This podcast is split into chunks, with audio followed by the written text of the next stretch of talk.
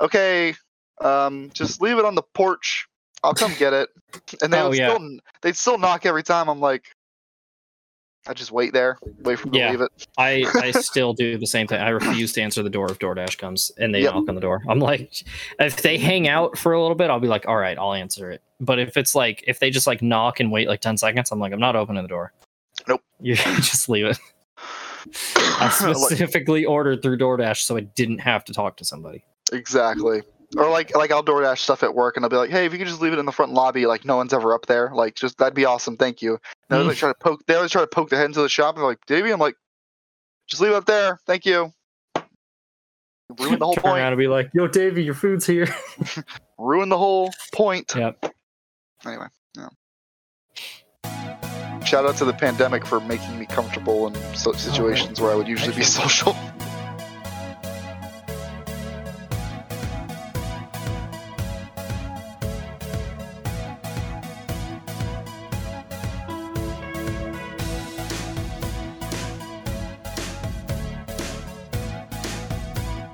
And welcome to the JTN podcast. My name's Davey Hazard. That's Joe Tawansky. We got our special guest again, Matt Steelman. And Hi, Joe's Mom. really mad at me right now. You didn't even call it the right name. You didn't even call your own podcast by its name. Like this one's already a train wreck. Like already, we're not even twenty seconds into it, and it's a train wreck. this seems to happen every time I come on. I feel like that's a common denominator. I feel like if we Welcome- just what did, wait, what did I say? I don't even know what I said. JTN podcast.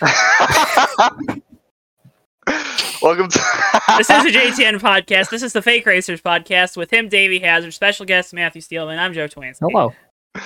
Hello. Um, This is we're gonna have a good episode today. This is, Yeah. this is the this is Off the to the- tell. Davey tell- actually tell. watched racing this weekend. That's good. Ouch, pain, hurt. It's true though. Yeah. It's true. Sometimes the truth hurts. Um. Mm. But yeah, welcome back, Mr. Steelman. Hello. Uh, it's a pleasure to be back. He's here. Yeah. Davey's here. I'm here, and we're ready to party. Davey was only like two minutes late too, so it was great. No, I I was wasn't. only, I was only like three, here so it's all right. perfectly on time. Eight thirty on the dot. Yeah, I call. I call BS. Yeah, but I I checked the time. Which is Go- funny because I got here after Davey, but I'm not getting yelled at. Go at to the all. tape. Yeah, Just go to the you're- tape. Go. your special Go to the tape. Go to the tape. Guest. My mom says I'm special. Go to the dang tape. Oh, off to a burning start. But of course, this is the Big Racers podcast, folks. Make sure if you haven't already, if you're on YouTube, you drop a like, subscribe to us. I don't know why you would, but you can. Uh, that option is definitely there. If you hit the dislike button, um, I don't know, you suck. I guess is what I'm supposed to say, but that's okay yeah, too. You interaction. You- yeah. Make sure you Just like comment below what you think because we're going to talk about a lot of fun stuff tonight. Starting off with NASCAR, what people are saying should be the new tradition. Road America and the 4th of July, they went together pretty good, didn't they? They did. It was a party. Those those road course fans, man, especially for NASCAR races, they know how to party. Uh, it looked like it, it honestly it looked like a really fun weekend. Everyone that I saw like on Twitter that was there was having a blast. Like honestly, like it looked like a legitimately really fun weekend. I'm down for it. Yeah, from the little bit I saw on TV, uh, or I should say, saw on TV live, um, definitely looked like they were into it. Uh, Road America's a great place too. I, I love that track. Road America's fun. Um, Xfinity race I thought was better than the Cup race. Cup race was kind of it had its lulls, right? Because of the full caution at the end of stage one that got prolonged because they were at the end of stage one. But there's a lot of good racing throughout. Again, this goes back to my whole argument, and I will continue to make it. Unique racetracks make for unique racing. Unique racing is always good. Road America, a road course, a more natural road course than uh, pretty much every other circuit that we're going to go to this year in terms of road courses. Watkins Glen isn't really a natural road course. Roval, Indianapolis, obviously. Daytona was not. COTA is a F1 track. Sonoma, not a natural road course in a lot of senses. So it's the most natural one that we've gone to in the Cup Series ever. So, um, I don't know. It was it, it was unique. It was fun. Good atmosphere, right? And that's what you want from a Fourth of July race because you celebrate do. America. Oh yeah. You do. And that was I, I noticed that a lot. Like all the drivers, I, I like saw people in the industry every time. Like everyone who was rolling into Road America could not get over how beautiful it was. Um, some of the shots on TV, some of the shots that like were posted on social media, just absolutely beautiful. What a what a gorgeous racetrack, gorgeous gorgeous time of the year. Um, and honestly, I really liked all the racing. Like I, I really liked you know the Cup cars were kind of struggling to get around that track in some places. You know, it was a lot of fun. Um, Xfinity cars as well, even though they've been there a couple more times. I really enjoyed both races. I think we need to go back. I think we need to make it July Fourth weekend. We got to make it the thing.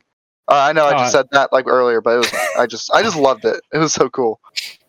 Yeah, no, I absolutely agree. I, I missed the Xfinity race live, but like watching the highlights of it, it just looked like it was awesome. And I mean, and, and I mean that's usually one of the best races of the year.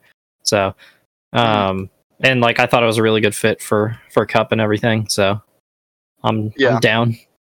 It's It good was. when you go to places where you already have a little bit of a book, even if it wasn't with the cup cars specifically, right? You know, sanctioning bodies Yeah. at least been there partially. Um, I know that a lot. It, it was really surprising to see how many people actually hadn't been there. You know what I mean? I, I was like really taken by surprise with that, especially considering this was like the big move that a lot of people said they were for, and then to hear that so many guys hadn't been there. Um, so they, it sounds like they took more of a blind stab at it than what we gave them credit for in the first place. But um, yeah, and they've already announced that they're going to have a, a race on the schedule next year. I would assume it'll probably be the same weekend. It it just it makes sense. It works. Um, you're not down in south in the middle at the beginning of July where it's really hot. You're not in Yeah. Daytona where you're going to have you know rain most likely. So Yep. works out. And if it rains, you got rain tires, but that's a whole different issue.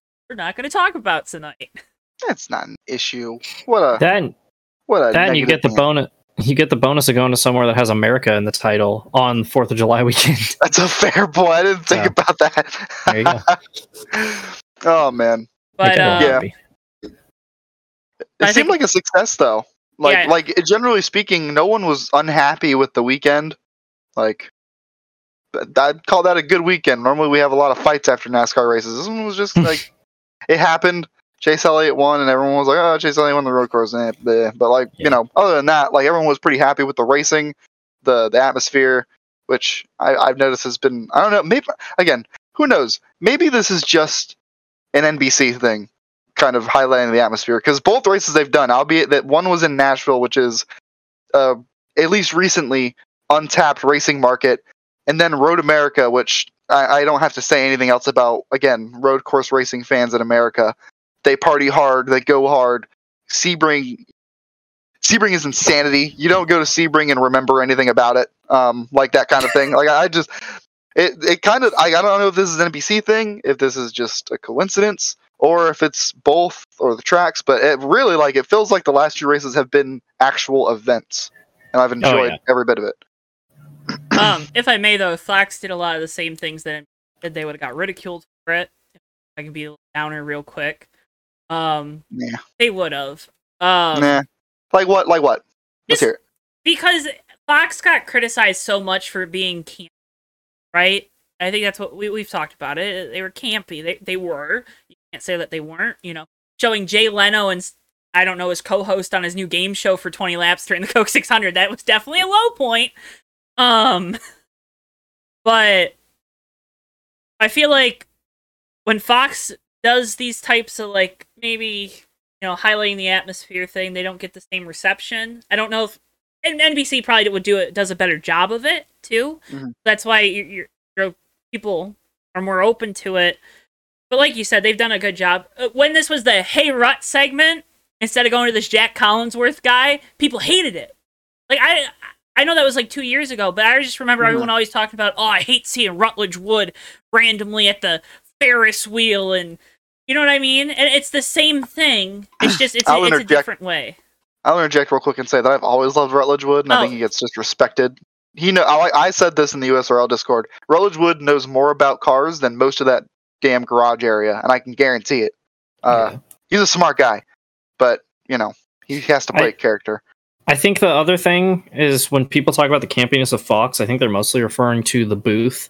How it's like you know, we got to distract from all the time. Be like, you got to win Clint Bowyer's money, and uh, we're goofballs up in the booth. While NBC, like, you know, you'll have Junior and Steve Letarte and Jeff Burton. They'll they'll crack jokes with each other a little bit, but it's they mostly stay on topic to the race, Win Clint Bowyer's money. Put it out. Like, hey, look. which was annoying because I thought Bowyer did a really good job in the booth. Like, I was fully ready to be totally annoyed by Clint Bowyer this year, and I was like, wow, I'm actually enjoying listening to him talk when they Yeah. talk about racing. I agree. I actually do agree with that. Yeah. But, um, yeah, and the- NBC did another thing that they've done a little bit more this year, but really using the helicopter shots, overhead shots, and they were Oh, so good There were on a some good course. Ones. there Um, were some good ones of those. I can't remember the specific ones, but they were follow. I think they were following them down into turn five, up that hill, into the left, down into the right. Like they followed them for like a good middle portion of Road America, and it was so good. It was so freaking good. I, I didn't even remember that until you just brought brought it up just now. Yeah, Yeah, it's really nice when all the camera work isn't just this all the time. hey, check it out. Look at this car. Oh, we're going to zoom right in on the left front tire because that's all you can see. Thanks, Fox. zoomed in. Uh, for our audio a listeners, 19 super zoomed in. Yeah, that's a 1967 Chevy Nova, by the way. Anyway, yeah, I hate They are- they are really- over zooms. They are really guilty of that, and it's become more and more of a thing that they do. It's it's almost like um I know Davey hasn't, but Joe, have you ever watched like any of the NFL film stuff and how they have their own cinematographers and they'll do like these crazy cool close-ups and everything on the action? It's almost like Fox's NASCAR team has watched that and been like, "We want to do that," but they don't realize that NFL film stuff doesn't work for live footage because it's like you watch the game and then you go back and you're like, "All right, now let's let's get in close. Let's see the cool side of it." You know, there's a reason they don't do that for broadcasts. And Hmm. I think I think that's the difference. I think Fox has gone towards a more philosophy of presenting the sport like stick and ball sport, where NBC has kind of let it be sport. Yeah, Um, because Fox is, That's a good way you know. Fox did the big transition to FS1 away from speed, uh, which whatever mild success because it, it hasn't, it definitely hasn't been all it's hyped up to be because it's not even the second most watched sport network. It's not even the third most watched sport network. Um, well, it's ESPN, ESPN two, and NBCSN, which is going away. So they'll, I mean, they'll move up one, but it's um, it's. I think they I'm- a lot of the big wigs at Fox. I think Fox Sports is going away too. FS1? No. Yeah, I think so. Okay. Uh, Disney closing Fox Sports and Star That Sports Channel. old. Oh, s never mind. That's, That's, the in regional Southeast Asia. networks. Never Yeah. mind. Yep. Now it's Bally Sports. I thought I had heard something about that. yeah, okay. because that was all because if Disney held all those regional networks and they had ESPN, they would. It was an antitrust thing. yeah, they would have had a monopoly. Yep, but um, I, I think they've kind of they still have a lot of old old heads running the show there that um aren't necessarily into motorsports all that much. I think it shows with the way they they don't really promote the races until like the week of or you know Daytona 500 you don't see big promotions until like if they have the NFC championship game or a couple weeks before that's where you really see the big promotional push where NBC promotes like the Indianapolis 500, they'll promote it two, three, four months out. They'll promote these big events. They're already promoting the NASCAR Championship all the way in November. Like they promote that as part of what they have. Uh, Fox used to do that. They don't do it anymore, the same degree. So I think it goes back to that. They they're not as interested in promoting their the product that they're paying all this money for. That in turn means okay, we're not going to spend time actually trying to understand and figure out how to present this product in the best light. And then it's just a snowball effect because then you're angry. And now NBC has a big, you know, list of notes about what not to do uh, and what to do. but I, I think that's that's how you got to play. And plus, it, it always falls on Fox to set up season 2 Mhm. which I think uh, Mike Joy has talked about it before. It, it's on them to set things up, and then NBC. It, it's it's a lot easier sometimes to close out a story than to start it. Yeah, They're for not- sure. So Yeah. I think that's part of where the, that struggle comes in because I think Fox's broadcasts a lot of times are really good. They just have these lackluster sec- se- sections, segments, whatever, um, and then people people in general just like I don't know. I I, I went on a Yeah. rant. I know I did, but I don't care. It's my show. No, is what it is. So, yeah. I make the rules. I make the rules. You guys just it's sit all there me, baby. and listen.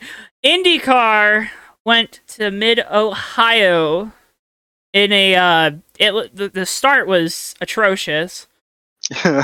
Um that's Uh, that's about as much as I saw until the highlights of the end of the race. William Powerful. Dude, Penske cars like can't catch a break and I am I am well, Well, know, half of one, one, one of them couldn't. finally caught a break. Yeah, one And finally even then did. the race was slipping away there at the end. dude uh, like the it just it was like really about to not go his way i mean it the Third whole race was kind of like culminating to this josef newgarden win like you could just you could just kind of tell he was fastest he was absolutely dominant and then at the end at the end it was like shades of detroit all, all over again marcus ericsson was like breathing down his neck Oh i I, re- God. I really thought he was going to get to him i think the push to pass push to pass push Yep. P to P. push to pass. The P2P advantage really helped him out there at the end because uh, he was like it was, it was it was looking pretty dire coming to the finish. I don't know how much. You said you didn't watch too much of that race, did you, Joe? You, you watched the ending. I got you. I was kind of it's kind of in and out for most of the IndyCar race. I did I, I did watch a lot of it. I had it on and I was I was paying attention. But I mean, really like a, a re- pretty, pretty normal IndyCar race. You know, started out kind of wild. The Will Power thing was, yeah, that was just. It's like how could I like it just can't get can't get much worse for Penske at this point. I was like, yeah, they're gonna lose this race. There's no way. This is bad. Yeah. Bad juju all over it. Jimmie Johnson spin. Yep. Yeah. Hey, baby Didn't- steps. There we didn't go. finish last, didn't qualify last for like the seventh time out of eight races or whatever. it Let's is. go, Yeah. Jim Jam. Like- Mm. Everyone be every IndyCar fans when Dalton Kellett qualifies ahead of Jimmie Johnson. Hey, Jimmy uh, IndyCar fans when Jimmie Johnson qualifies ahead of Dalton Kellett for like the millionth time. Uh, imagine crickets. What? Jimmie Johnson isn't good at a motorsport immediately that he's never driven and he's like 40 something? What? Ooh. Crazy. Man, kick him out. Yeah. Get out of the Clearly not doing anything for the sport. Yeah, it's not like not like it's just like a part-time car that Ganassi started up because Jimmy's earned the right to just go screw around to whatever motorsport he wants. Not even a part-time car; it's a full-time team. I mean, they, they Yeah. run. I know Oh, what that's you're right. saying. Actually, I they, are running all the races Yeah. because TK's in for the ovals. But Yeah. Here, to that point, like, look at all the the sponsor exposure. I've seen all those Carvana ads during the NASCAR races. Oh, yeah. Now that they're They're over on NBC, crazy. it's like, hey, look at that! A sponsor wanting to activate with our sport, and then the And IndyCar people are fans are, mad like, about I know. It's like People are mad. this is what you've been. you able- know, I'm he's I'm not pissed that a I'm IndyCar pissed that a driver. successful company wants to invest into IndyCar. I'm so angry about it. Damn it. so, how many people are in IndyCar pit crew? Like seven, right? Six or seven. Something like that. I don't remember. So that's at least seven jobs Jimmie Johnson's created by going to NASCAR, or I mean but to IndyCar, Carvana ads. and then Ah. all of the commercials and the sponsor money that he brings in. Plus, he's given Tony Kanaan a part-time ride as well. All the people back at the shop who get to work on it, and all the new eyes that Jimmie Johnson brings to IndyCar. But no, he's bad. He qualified twentieth. He's bad, and I see too many Carvana ads. Yeah. I'm angry. Like it's, it's the same nonsense that I I felt when, and this is really unrelated. I'm going on a tangent. Um, same nonsense that I felt when people were mad when NASCAR bought IMSA. It's like, yeah, I too am really mad that a successful motorsports entity entity wants to invest in sports car racing. I'm so mad about it. Yeah, What are you talking about? It can only be a good thing. It can only be a good thing because Jimmie Johnson's not going to be around forever. Carvana has staying power. It's a successful business. Ah, it's dumb. even then, you can look at it like when Danica came to NASCAR, and it was like you're getting a hugely popular driver coming to your motorsport, dropping their the one that they're already in. They're bringing tons of new sponsors. She brought GoDaddy and and then later on Nature's Bakery and all the other and like uh, I think Aspen Dental was a new one that jumped on. I think Plus all the jobs that it created at JRM and Stewart-Haas for her driving for them. Like it was even if Danica's career didn't go that great, like look at how much good she did for NASCAR. yeah, Like Jimmy's just doing the same thing. people just it, it comes down to people just not being able to see the forest from the trees. Um, Yeah. or for the Well, truth. Excuse me. Yeah, it's now it's all the haters like, "Yo, it was all Chad Knaus the whole time." Duh. Even I- I don't even- They could. They won one race with William Byron. I don't even. I don't even entertain that Yeah. nonsense anymore. And Mm. like I said, I, we're we're we're becoming tho- those people that talk about Jimmie Johnson with IndyCar. I, I know, but like, Yeah. sorry, I'm a Jimmie Johnson fan. Uh, I'm once again going to I love Jimmy. reiterate. yes, once again, I'm going to reiterate that um, when you when you say that Jimmie Johnson's doing like really bad and it's like this is this is awful, he's doing really bad. That's really bad. That is he he sucks. Like you're really devaluing the talent that it takes to drive an IndyCar because I don't know if you know this, but IndyCars are hard to drive. like a lot of power, you know, a lot of downforce, really good brakes. Jimmie Johnson is not not used, to, especially recently with the lot of power thing. Like Yeah. he's not used to driving any of that. Um, no power steering, which I mean, I know cars that aren't built to have power steering are a little easier to drive than you know, whatever. But like, regardless, no power. I mean, it's it's a totally different animal. It- these cars are hard to drive. They're hard to manhandle. He's driving on some of the like gnarliest street circuits that exist, probably in the world outside of like Macau. I mean, Detroit is Oh yeah. Detroit is hell. Detroit is awful. Detroit is hell. Like I love it. like Yeah. everyone loves it, and and the drivers love it. But Detroit, truthfully speaking, from like a purist motorsport perspective, for driving on and racing on, it's hell.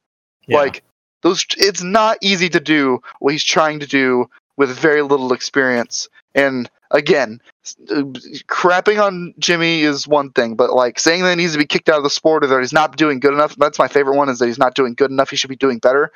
Really, really devalues the talent that the top IndyCar Oh, yeah. drivers have right it's now. It's such a disservice to all the drivers in IndyCar to be like, "Oh, Jimmy should be running up front all the time," and it's like, shut should- up. he should at least be mo- like less than like two seconds off the pace. Yeah. What? and there's guys that have been doing it their entire careers that are Yeah. right around him in speed and pace. anyway, uh, that's our that's our. That's our God, Jim- You got your Nashville Um, tickets, right? I got. Oh my god! I gotta. Can, can I talk about that? Is this ahead. appropriate time to talk about the Nashville? Yep. thing? Okay. So I'm gonna I'm gonna complain real quick. Uh oh. So All right. w- I've been do. waiting. They've had they've had three day tickets, uh, three day Nashville GP Motor Music City GP tickets on sale for months and months and months now. Like basically from the beginning of the season, um, Music City GP tickets for all three days, Friday, Saturday, Sunday, have been on sale. That's like that's like all the support races on Saturday. I think there's a Trans Am race on Saturday too. Like I really would have liked to go see it, but it's just not going to work out. I'm going to be with my friends. We're going to do other Nashville things. It's fine. Um, so I wanted to go for the single day. Um, single day tickets went on sale today, um, a month before the race, for the for the race day. Pretty annoying, but you know whatever. That's fine. They go on sale 11 a.m. Eastern. I'll just I got Ticketmaster on my phone right here. I'm logged in. My payment's ready, and the tickets are 85 dollars. I'm like, ooh, okay. Well, you know, that's the whole reason I'm going to Nashville for like four or five days. That's okay. I'm going to get to see my hero race again. I didn't think I'd be able to do that after the last Daytona race here I am. I get to see my first IndyCar race. I get to see my hero race, and it's going to be great. So I go to buy, you know, I'm going to buy three tickets for me and my friends, and we're going to watch the IndyCar race. Um, whatever, kind of expensive, eighty-five dollars. Go to check out. Each ticket has, I don't know if this, and this probably isn't an IndyCar thing. This is probably maybe a Ticketmaster thing. It's an IndyCar thing. That's a annoying as hell. No, it's a ticket. Oh, it's Yeah. a Ticketmaster thing. Okay, that's fair enough then. So, and, and an organizer thing, I guess, with the with the it's initial high price already.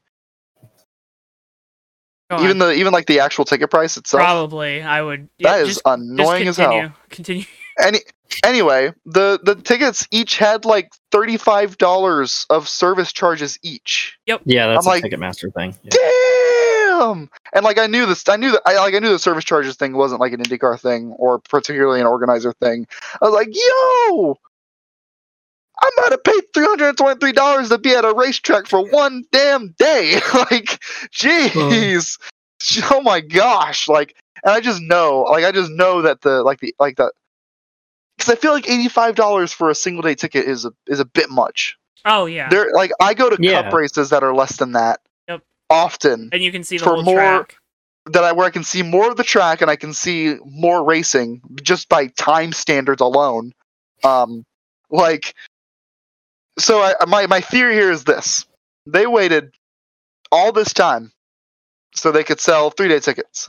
They waited all this time, and that way the demand would be really high and the supply would be really low for single day tickets on Sunday. And so now that now I got price gouged and now I paid a lot of money. But you know, whatever. It is what it is. Uh, yeah, but- I was gonna say back in 2018, me and one of my buddies went to Sonoma for the IndyCar finale, and it was like 50 bucks, and you got IndyCar, uh, classic Trans Am, so like a bunch of old 60s cars, uh, Porsche GT2 and GT3 Cup, and uh, not Indy Lights, but some other open wheel feeder series. And I think there was even something else. There was like five races for like all day, 50 bucks.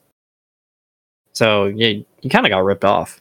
Yeah, I mean, it is what it is. Like I said, it's the only reason I was going to Nashville, and I didn't Yeah. want to miss out on any tickets and wait for them to go down in price. Because if I don't go to the race, which is the only reason I'm going to Nashville, I'm going to be really upset. So I had to, Yeah. I had to stick through, and I had to pay for them. But it was a little, it was a little. Mu- I had something I wanted to say. Anyway, um, yeah, it is what it is. I guess I just wanted to share that experience of buying. Hmm. And, and actually, like it was kind of funny. Noah in the USRL Discord, Noah Joyce, uh, friend of the friend mm, friend of the show, friend of the show. He's Yeah. he's a USRL driver, whatever. Um, Yeah. he watches. Yeah, that's right. He he was he said something really funny. He was like, "Yep, that's sounds about right." Uh, time to do that for three years, and then everyone gets sick of it and doesn't want to attend, and then the tra- and then the race dies. It's like, oh, ouch, yeah, sounds about Why is there right. nobody in the stands? I was like, damn, you actually just described so many crappy street races to a T. Like Yeah, that didn't last. Oh man, that that's Well- sa- that's sad. It's like for going to the Brickyard weekend, weekend after you're going to Nashville. Mhm. Saturday ticket where you get the Xfinity race and the IndyCar race, sixty dollars or something like that. We're down in like in oval turn four, so that's like turn one. Mhm. Um, and then for Sunday it's sixty dollars too, and you get less racing, but it's the same price. Like there's there's this premium that they're putting on these series that I don't think is fair. Yeah, Eighty five dollars. That's a because what the three day tickets were like two hundred. the three day tickets were like, I can literally check right now. I Because have the three to, day tickets, obviously, they'd be cheaper per day, right? yes, yes, but yes, yes, yes. that seems like it was a. It's a lot cheaper. It's it's not like it's a it is a lot. I think it, it couldn't have been more than like 150 or 160 for three days. yeah. See, like at that point, I should have just and then Like- try like to even- sell the other two days worth of tickets. I mean, that's what I would, you know. Even if you can get someone to buy them for each for like oh my god, bucks. yeah. Ge- general admission for the three day tickets are is 131 dollars. yeah. So Absurd. I mean, Well, Sunday would look that obviously be the big day. Dude, I gotta, I gotta write down might, that. might want to write that down. I do. Um, I forgot we are doing a show for a second. That's okay. um, a little squiggly next to it, saying, That's but okay. um, there there are there there are some single day tickets that are 115 as well, and some of the crazy. probably more popular stands. That's yeah. crazy. But like you That's- said, people people wonder why these these events don't pan out. And Yeah. Uh, It's Yeah. really sad. Like I was, uh, like I hope that's like not a thing that happens because, yeah. Anyway, uh, like again, like like why even wait that long? Like, like, it's got to be why. yeah, like, I don't know waited, why they waited so long. they waited for month people to buy up all three days, and then I get because I I checked like I checked how many seats there were left for like if I were to buy a three day ticket, and like all the stands together, it was like 1,200 seats left total. So I mean, there's probably only 1,200 single day tickets, and it's probably by design for them to wait that long and put them on sale. It's like, oh, premium, what you've been waiting for, which is like how they've advertised it. Like, Yep. yeah. So I, I'm I'm assuming that's probably what it was. Uh, anyway, go ahead. But I thought someone I'll was about to talk. Yeah. Anyway, We gotta move on. We gotta move on. that's We the gotta exit. Lucas Yeah. Oil Raceway. There you go. Let go. me tell you, That was fun. it was pretty good. I, I it was nice to see the cars back on pavement. My Yeah. dad said as much, and I agreed. That's where that's Yeah. uh, honestly I, I could do without dirt races, one or none. Next time out, if they keep to the six races, I, I don't the- think I don't think we need more than one. Um, big heavy cars aren't built to drive on dirt, so Yep. um, Eldora was probably better than Knoxville though. But uh, Ernie Francis Jr. obviously wins. He's the guy that you know in all of this has the most to gain from SRX mm-hmm. from a name standpoint, right now Trans Am obviously isn't widely consumed motorsports world outside of actually going to an event. Yeah. So he obviously has the most gain. Tony Stewart struggled, even though he's the points leader. that was kind of good to see. Don't know if it was on purpose. I would doubt it. I doubt it's on purpose, but Yeah. you know, you never know. Really happy for Ernie Francis. That was a really po- that seemed like a really popular win from a kid. Oh yeah. I mean, he's young too, man. God, he's young. God, he's my age. Yeah, he's young. Like, He's Are you winning me. SRX races? no, no, nor am I winning like six Trans Am championships or whatever he's won. yeah. Dude, I'm God. 26. How do you think that I feel? I think I'm a decade old. No, no, I'm eight years older than Sam Mayer, who just Come made his debut. Jesus. Same birthday too. Yeah. okay. God. Yeah. He just Anyway. barely got to make his debut too. yeah, they th- no. That was the funny thing is um because he made his debut last weekend. It was last Saturday, right? Right. Or Sunday. So So it his bir- it- birthday or- was Saturday. Yeah, so it was literally a day after he turned 18. Yeah. Yeah. Thanks, NASCAR rules. But yeah, SRX was Mm. right. He had fun. 'Cause I I liked it. Yeah. It was a good race. Like I said, It it was was nice just- to see him back on pavement. It was just cool to see Lucas Oil Raceway again because I love that place. I'm still mad Xfinity doesn't go there anymore. well, Yeah, there's a there. If if you look at the facility, there is definitely a reason why the Xfinity is here and it's Yeah. structure. That's why they don't go to places. You know, everyone Yeah. wants I to go to. know. Like it's send trucks fine. there or something, man. And It's, such a good short track. infrastructure. Yeah. I know, but build it back up. Darn it! Yeah. I want to see racing there. I, I think. I mean, I, it's just it's just such a cool track. It's sad. It's sad that it's the way it is because I would the racing there. I think would be pretty good, and they, especially in the Xfinity cars. Oh, If it was owned by Yeah. NASCAR, you know what I mean? They, they would be there because they would do something kind of do it all with building the garage area outside the track and yeah. that Yeah. stuff. Uh, obviously, Helio ran into Scott Speed, which I'm not a big Scott Speed guy, so I and Yeah. I, I love Helio, so I was yeah, go get him. But hate Yeah. it, hate it for the SRX guy.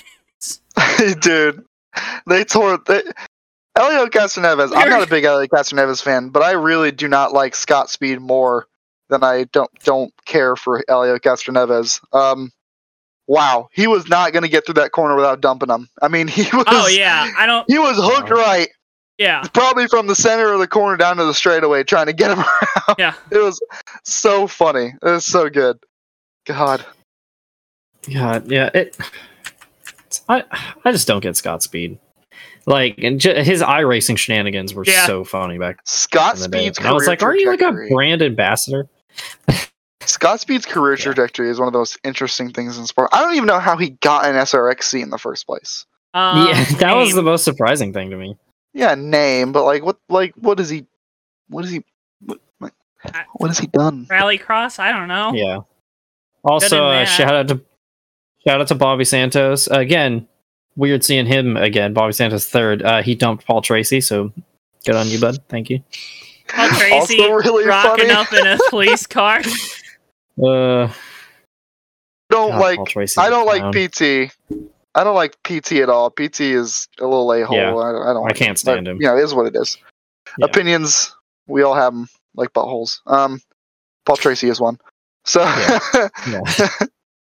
but I'll give the man something. He's he's making it interesting. You, you got to have someone that you love to hate, and Yeah. that's got to be Paul Tracy, and then keep him in for all. He's for all- basically just like a wrestling villain at this point.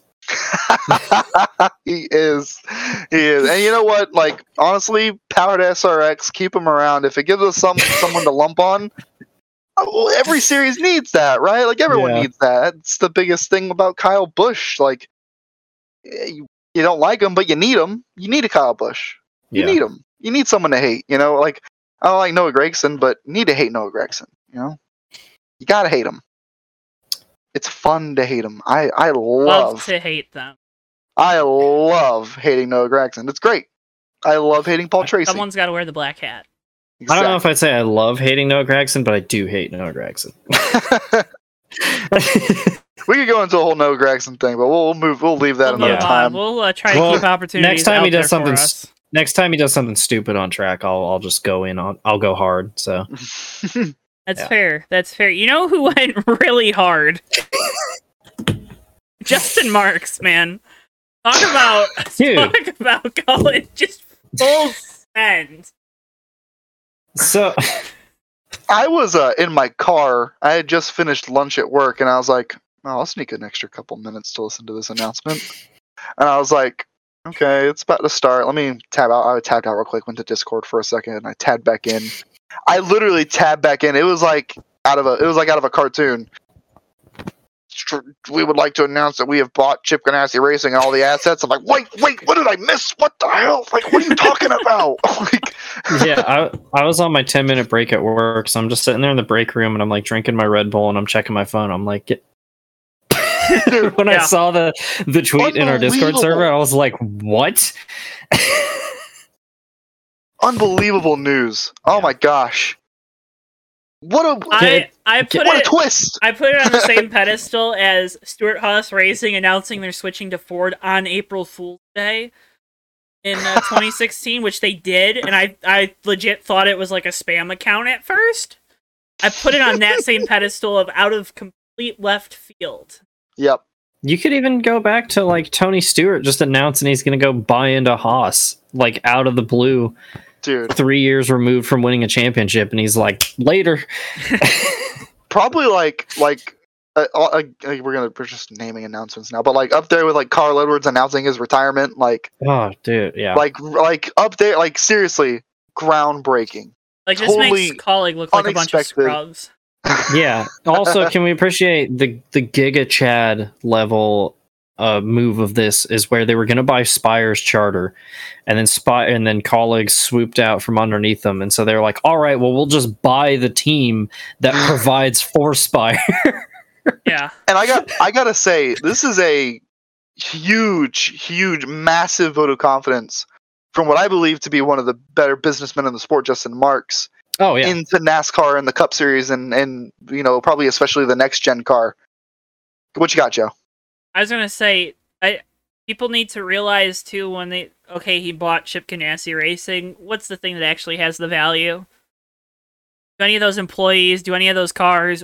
What has does the building have value? No, it's it's the, those charters, right? Those charters Yeah. are, and, and I, oh, I just this is why I I hate the new car. The one reason I have to hate it is now we're giving the owners so much equity in the sport that I don't want them to run it because that's where you run into issues. You know what I mean? Like Elaborate. now you have your charters, right? Your charters are going to Mhm. hold value. The cars should hold value too because they're not going to be changing from year to year. It's a common chassis. Everyone has to run the same chassis. Everyone has to, except for the paneling on the body. Everything's the same and the motor. Now we have these two things that should hold their value decently well, right? They're talking these cars are going to be seven hundred fifty thousand dollar investments, probably more, probably north of that, one point two five. I don't know, whatever it may be. They're going to hold value though, compared to what we have now. Where the equipment doesn't hold the value at all. All these chassis are going to go become Xfinity chassis, or you know, some of them will get Frankenstein into trucks somehow, or ARCA cars, or whatever it may be. hmm Um, I just I always I always worry about giving one. And it's this. It's like it's it's the same thing with like a political. You look, you worry about giving one piece, one person too big of a piece, more than a third. And I feel like the charter with charters and the new car, you're giving owners a little too much. A little too. I don't know if I don't know if I follow how the, the car contributes to that because you can make the, the argument that the jet, the uh, COT was the same way because the COT was supposed to be a universal chassis that you could use from track to track and theoretically use year to year. the development of the COT was controlled by the teams, where the development of the current, the new chassis will be by the sanctioning body. So it, it's not like you can Huh. change anything to the chassis. It's not like you can do any Ah, of that okay. development underneath what we see on track. It, you, you can change track bar mounts, you can change all this other stuff, but you, you can't change the physical aspects of the car. Wouldn't that be taking power away from the teams then? Yes and no. It's give it again. It, it's about giving them equity rather than letting them have the free room to the room to roam. Oh, okay. I. Okay. Um, which So I'd, kind I'd, of- ra- what- I'd rather give them the room to innovate than give them equity. Well, what kind of concerns do you think that raises then? that the teams will be able to dictate the way the sport goes, and I I've already seen where the team dictate the way the sport goes. Everyone hates it. Everyone hates the current package. Everyone hated last year. Teams That's been a problem that. in F1 for decades too. Yeah. Mm. Is there's the teams have so much bargaining power over the direction the series goes that you get stuff like Mercedes wiping the floor with everybody for seven years. Mm. That, That's a that's good my only point. problem with. And it's not to say that like the owners and stuff they should they shouldn't be able to make money off of the sport, but there should be different Yeah. ways to make money off of the sport than having such a big piece of the pie. Yeah, and that's that's the thing that is so backwards about the charter system is so what they're trying to what it seems like they're trying to do is they're trying to make charters like franchises in a sp- in a sport like the NFL. But the Hmm. problem is there's no guaranteed return on investment like there is in a stick and ball sport. Like if you look at the NFL, every single one of those 32 franchises makes money because of revenue sharing and and TV money, and that's something that's not in place for racing. There's literally no guarantee that you can make money. So if you're a back marker team, like what's the incentive? Like if you're Rick Ware, like what's the incentive to try when you could just flip your charters three years down the road or three years down the road? I don't think at this point they're looking to flip all those charters. I really don't because there there is Yeah. something to a team like Ryan Priest's team. They're going out there and they're running every race and they're being as competitive as they can. And then there's Rick Ware, Rick Ware's team that's kind of you know they're they're okay with being where they are. Let's, Yeah, that's a nice That- that's what I'm it. more referring to. Is, Yeah. is like teams like Rick Ware or how Spire openly was like, we're just going to run a shoestring operation for two years because it's more affordable that way. right. Because and then once we have the money, we'll actually try. But Yeah. aren't they making revenue then? I mean, they're still making revenue. It's just that Yeah, they're and- they're willing to they're trying to take profits instead of these other teams that are okay with dipping into the red a little bit. That's yeah, that's Is what that I'm saying. It's, it's Okay. bad for the level of competition. Yeah. When you have six to eight cars who are openly like, who cares how we run? you know? See, I couldn't get there. I, I, I need I needed the Yeah. little push. I needed that little push there. But yeah, and, and that's just uh, the charter system. You know, everyone hates it on the outside. I'm all the team owners. I'm sure love it, and you know the team owners that have the charters love it, and probably the team owners that don't have the charters hate it. Yeah. Um, but you have a GMS still has to get a charter from somewhere, right? Yep. And that's I think that's the last 23XI wants to get a second charter. They want to open a second team. They probably can. They could probably afford it. That's two charters that figure out if they're going to get them or not.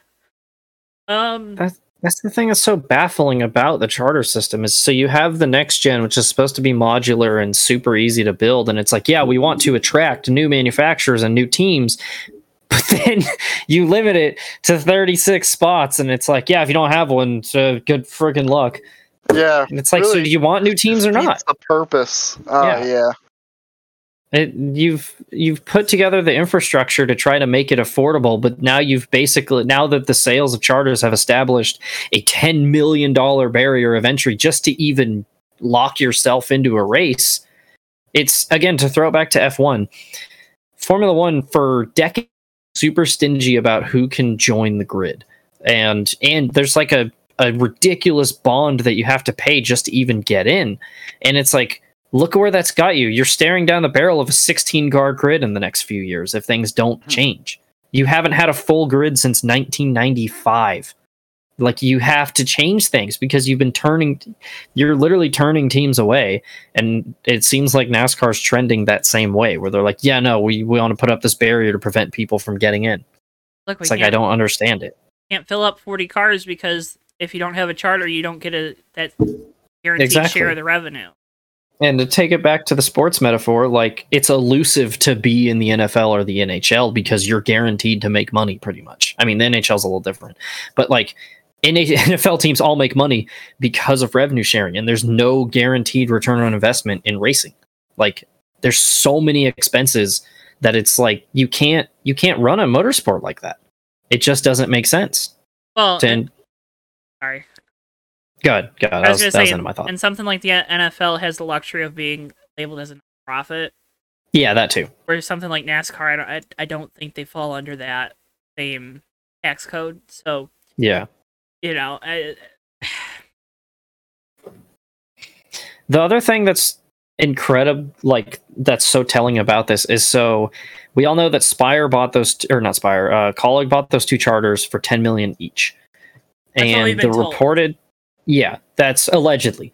And then the reported price that Marks and and Trackhouse paid was 35 million for all of CGR, which that mean you know they're not going to also sell their charters for 10. That means the price is going to go up because now they're so it's supply and demand. So that means they less than 15 million dollars for an entire organization.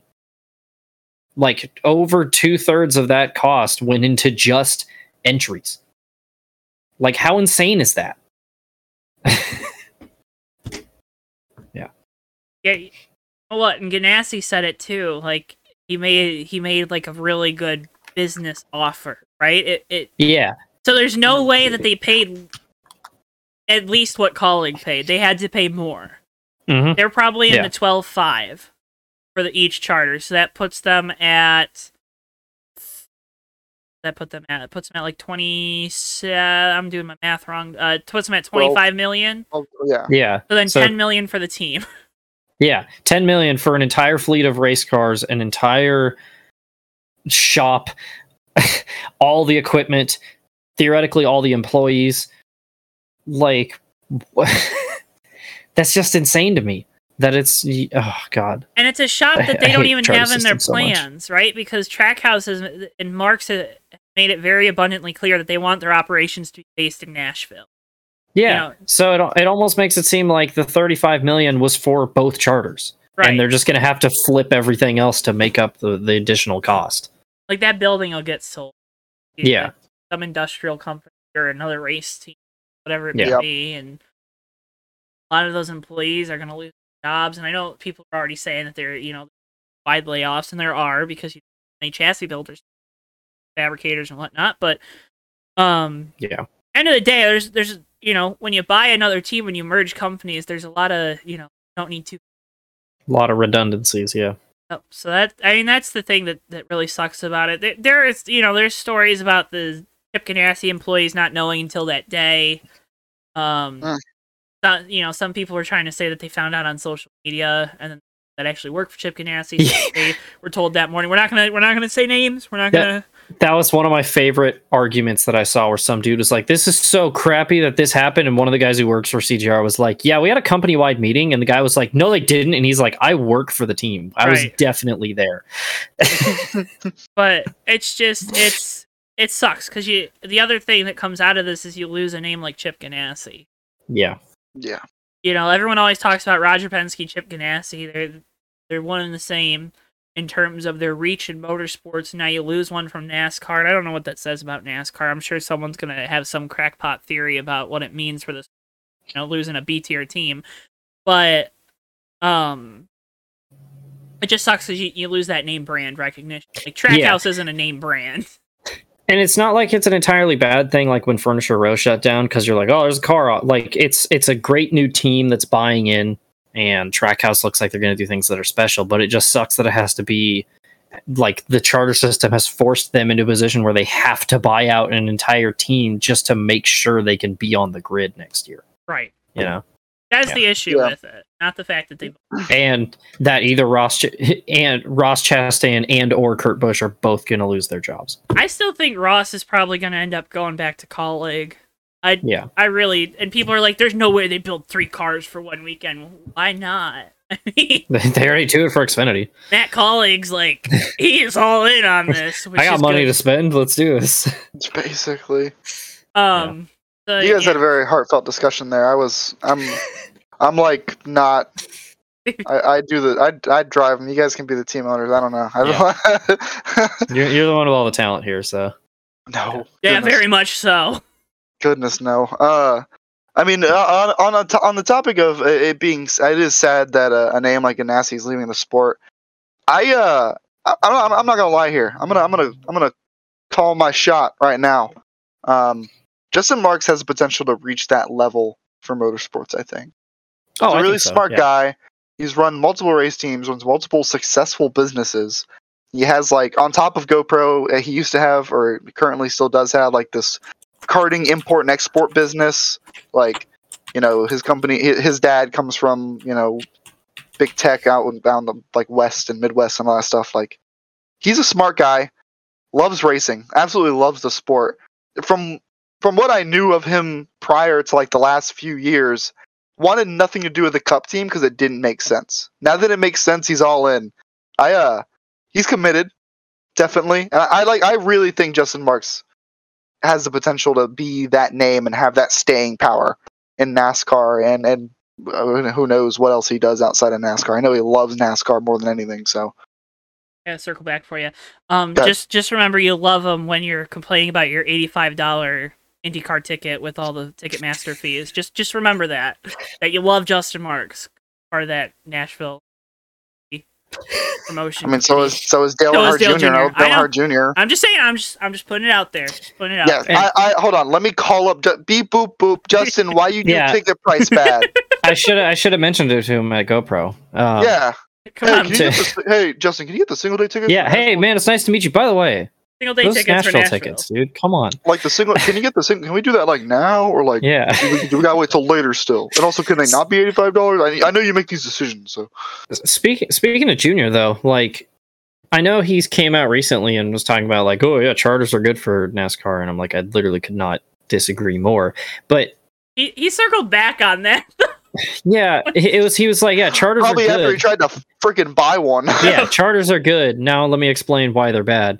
But like, is it not a huge like flag for NASCAR when your most popular driver of all time is like, I'm thinking about going cup racing, and then he sees how much charters are, and he's like, absolutely not. um, I think there, there you'd end up seeing a conflict of interest there though with and I think he probably enjoys the broadcasting thing. I think that's a that is his place to be. Yeah, You know what I mean? I think you look back at like a Ned Jarrett, look back at some of these drivers, Darrell Waltrip. Um, there are guys that come from the race car that they they belong in that booth. They belong with having their voice out there with the sport Yeah. week in week out. I think there would end up being a conflict of interest there eventually. I mean, we saw it with Jeff Gordon pretty obviously. Um, hasn't hasn't Junior called Xfinity races before? he has, and he's usually really good about it. I just I just worry Yeah. over time. You know what I mean? yeah, and he's even talked about that. It, it you know, he he tries really really hard. I feel like the extra stress, you, you don't need it. yeah. And you, there's there's always been there's commentators that are definitely a little. Bi- Darrell Waltrip was a particularly biased announcer. Like he wore on his sleeve what drivers he liked. yep. Um, but yeah, I mean that's that's honestly more of a, a credit to Junior to just be like, yeah, I don't really want to call my own cars because I can't be unbiased all the time. Right. Yeah. I mean, you saw with Rusty Wallace how he would he would come up with tons of excuses for Stephen, and it's like Rusty, Oh my god. you gotta just call it how it is, dude. I, I called I called Rusty Wallace Racing the Stephen Wallace Charity Foundation today on the Discord. yeah, wasn't there someone posted Oh, on Twitter yeah. today the clip of Mike Joy like absolutely roasting Stephen Wallace Yeah, during the 2012? Where he misses the wreck, and he's like, he missed this. one. Yeah. it's the 2011 I think Daytona that's probably 500. why the that's probably why the conversation came up on the Discord. Or no, no, it was Darrell Waltrip. That's who it was. No, I thought it was Um, Mike Joy that said it. Was it Mike? Joy? It I'm was pretty one of sure those it was two. Mike Joy. Yeah, it was the Mike Joy- 2011. Mike Joy's the Is- only guy that has enough clout to do something underhanded like that. yeah, he missed the. It was the Daytona 500 in 2011, Yeah. and I think it was when Brad Keselowski wrecked, and Stephen Wallace barely missed him, and one of the two was like, "He missed him! he missed one!" And I mean, he I'll- came I'll have to send piling it to you in like after. 10, 10 seconds so after good. the wreck. Wasn't that Yeah. the same year that he ran into the pole? that, During testing or that practice was or in, something? That was in like 08, I think. was when he did To, that. it- to his yeah. credit, though, um, he's had a decently successful late model career since. Uh, Good for him. Yeah, he he was a solid short. Like, so Stephen Wallace had a little bit of talent. He just wrecked all the time. Like he just didn't know the limits of the car, and like he would have good runs, and then he would just do t- completely boneheaded things. Um, I think it was in 07 at like Memphis or something like that, where he and Carl Edwards were just running laps around everybody else, and then he just ran over Carl on a restart, wrecked both of their cars.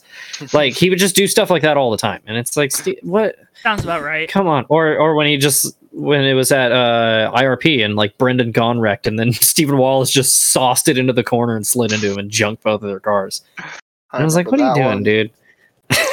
That's the. I think that. Wow, that's the most tangent we've ever tangented. Yeah, to. somehow we're talking about Stephen Wallace. Hey, We that's how you know it's a Stephen good show when we, we don't follow Uh, the script at all. Man, Can But- we get Stephen Wallace an SRX? Oh my god. Ugh. I bet we could get Stephen Wallace on the show for like uh Probably. for like It a would few be great. Bucks. It would be so good if they got him an SRX too, because it would have like all their achievements and it, like they already look like they're scraping the bottom of the barrel for Michael Waltrip. They were like, Hey! NASCAR no, wins. No, no, no, no, And no, then- no, no, no, no, no, I- no, no, no, don't no. get me wrong. Two I Daytona will 500s not- and an All Star I Oh, will win. Michael Waltrip. not take any Two Michael Daytona Waltrip slander. 500s and an All Star win. All right, But- Mr. Matthew he Steelman. let me change that to Marco during- Andretti. Okay, That's fair. But it's all their achievements, and then Marco Andretti, it's like two-time IndyCar winner, and Paul then Tracy lost 2002 Indy 500. yeah, and then like standing at Patrick's feet, and then uh, you, you get to Stephen Wallace, and it's just like an empty box. competed in Like, the Daytona next- 500 once. like Xfinity Series participant. Yeah. Only driver to hit pole in Daytona infield. Rusty Wallace's son. There you go. oh man. Uh, we love you, Stephen Wallace. do Fan of the show. We do. Do we? Hey, well, well, we gotta we gotta trek on here. You know who is your home for all your diecast guys? You know who it is? I'm gonna tell you. It's circlediecast.com. Make sure you use code JTN to check out for free shipping on your order of twenty dollars or more. This is the segment where we always tell you our Circle B diecast picks. I have a feeling there might be a lazy pick in here or two. I won't call them out for it, but I'm looking at them. Um, so Davey, why don't you go ahead and start? I picked Corey LaJoie's 2021 uh the Circle B diecast car, the Stroker Ace tribute. Pretty slick looking number 7 car. Um nice and bright red. Looks real pretty and it gets over that threshold for the free shipping when you use code JTN. And it's a pre-order. You won't get charged until you until until they ship it. So when they ship it, you'll get charged but not for shipping because you will have used code JTN on your order. Right. Mr. Matthew Steelman, do you have a selection? I don't know if you saw me just get mad there because I was going to find a Stephen Wallace diecast, but they don't have it for sale. um, I know we did the shirt last week, but I'm looking at uh, Alex Bowman's Pocono win on my birthday. My favorite driver won on my birthday, so that's pretty cool. I'm looking at his the pre-order for his 2021 Ally Pocono Cup Series win 124th uh, scale diecast. I think you have to get that So. car. I think, No, like, absolutely. Legally, you have to get that car, and then you're was- gonna I get was- still Yeah. JTN. I, yep, and I'm gonna get uh, numbers off. I forgot how much it is. Free shipping, but Free shipping. yeah, free shipping. Free That's what it There is. you go. Yeah. And you're gonna Also, I ordered. Oh, Save hold, numbers. hold on, I gotta, I'm, I gotta talk to our friends at Circle B because I don't know where my Jimmie Johnson shirt is. Hold on, let me do some searching. I bought a Jimmie Johnson IndyCar shirt. And it just ain't Actually, yeah, I swore on the We're having- show we're having earlier, so I'm actually adding the Alex Bowman There we go. diecast to my cart We're right now. There we go. So, Yep. hey, I, I Oh, didn't have to say it. did- you're good. did- you're back. You're Did back. we catch that? you Yep. did. Did Did we catch that? You swore Okay. earlier, so you have to add the car because that's the rule. Yeah. Yep. Go. I know. I Um, also want to buy the, the neon lights one, and I'm like, stop making me buy diecasts, please. hey, it's a good problem to have, Yeah. let me tell you. But um, my pick this week, it's not really a singular car, but Circle B Diecast has exclusive all metal one diecast. They have metal chassis, metal diecast body, as well as rubber tires. They're fifteen dollars, fourteen ninety nine. Um, but right now they have Chase Briscoe's, High Point, Christopher Bell's Rheem, a couple Kyle Busch cars, a couple Kevin Harvick cars, Aric Almirola, Ryan Blaney, uh, Ryan Newman, Chris Buescher, a bunch of cars that I've already reviewed in the normal version, which you can check out here on JTN. Shameless plug, but uh, a lot of really cool cars. I, I really want to get the Chase Briscoe one, but you know I'm getting ready to go back to school. Right, but you get it because it's really cool to have rubber tire cars again. And remember, you can use that code Woo! JTN. You get two of them. You got thirty dollars. You're over that twenty dollar threshold. You get free shipping. Again, that's code JTN at Cir- our friends CircleBDiecast.com or PlanBSales.com for free shipping on your order of twenty dollars or more. SRX is going to be slinging it around Slinger uh, this Saturday night. Uh, right now, Slinger Nationals are going on. I don't know if uh, anyone can flip an update right now on what's happening Uh, there. But Let's um, see. winner of the Slinger Nationals gets into the SRX race. I'm really hoping it's Erik Jones, so that way Chase Elliott isn't the first active Cup Series driver to run an SRX. Um, which we're not going to talk We got some about that. serious Chase Elliott beef on It's this not show. okay. I- I'm going to do a little side tangent real quick. I loved Chase Elliott when he was coming up. I absolutely, you know, I have Ch- I have a Chase Elliott Nationwide Series shirt. I, I got it all. Um, I have his We Darlington. literally didn't even mention that he won the cup race. We didn't. Yeah, we did. Maybe said We it. mentioned it before the show.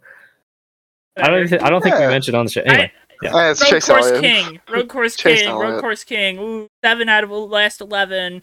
Only two away from the record in the Cup Series because we go to like eight road courses a year. Um, yeah, you're literally just naming stats. It's true though. oh, I'm turning into that kind of YouTuber. Um, that goes back to a conversation Matt and I had. and We're not gonna have it. We're not gonna have it right now, but Yeah. um, Chase Elliott had said something, and it just rubbed me the wrong way, and I hold a grudge because I'm a, I hold a grudge. Uh, he said something about, hey, we don't need to be at racetracks all weekend. We don't need to be there for three days for a Cup Series race, and then now we're not oh, doing you it. were so mad I'm still mad about that because now we're Oh, continuing to you trend towards that, and I hate that. I hate that. That oh, well, it costs too much money to be at the track for an extra day. Like, at least give me more than one practice on a Saturday, please, and give me qualifying. qualifying used to be lights out.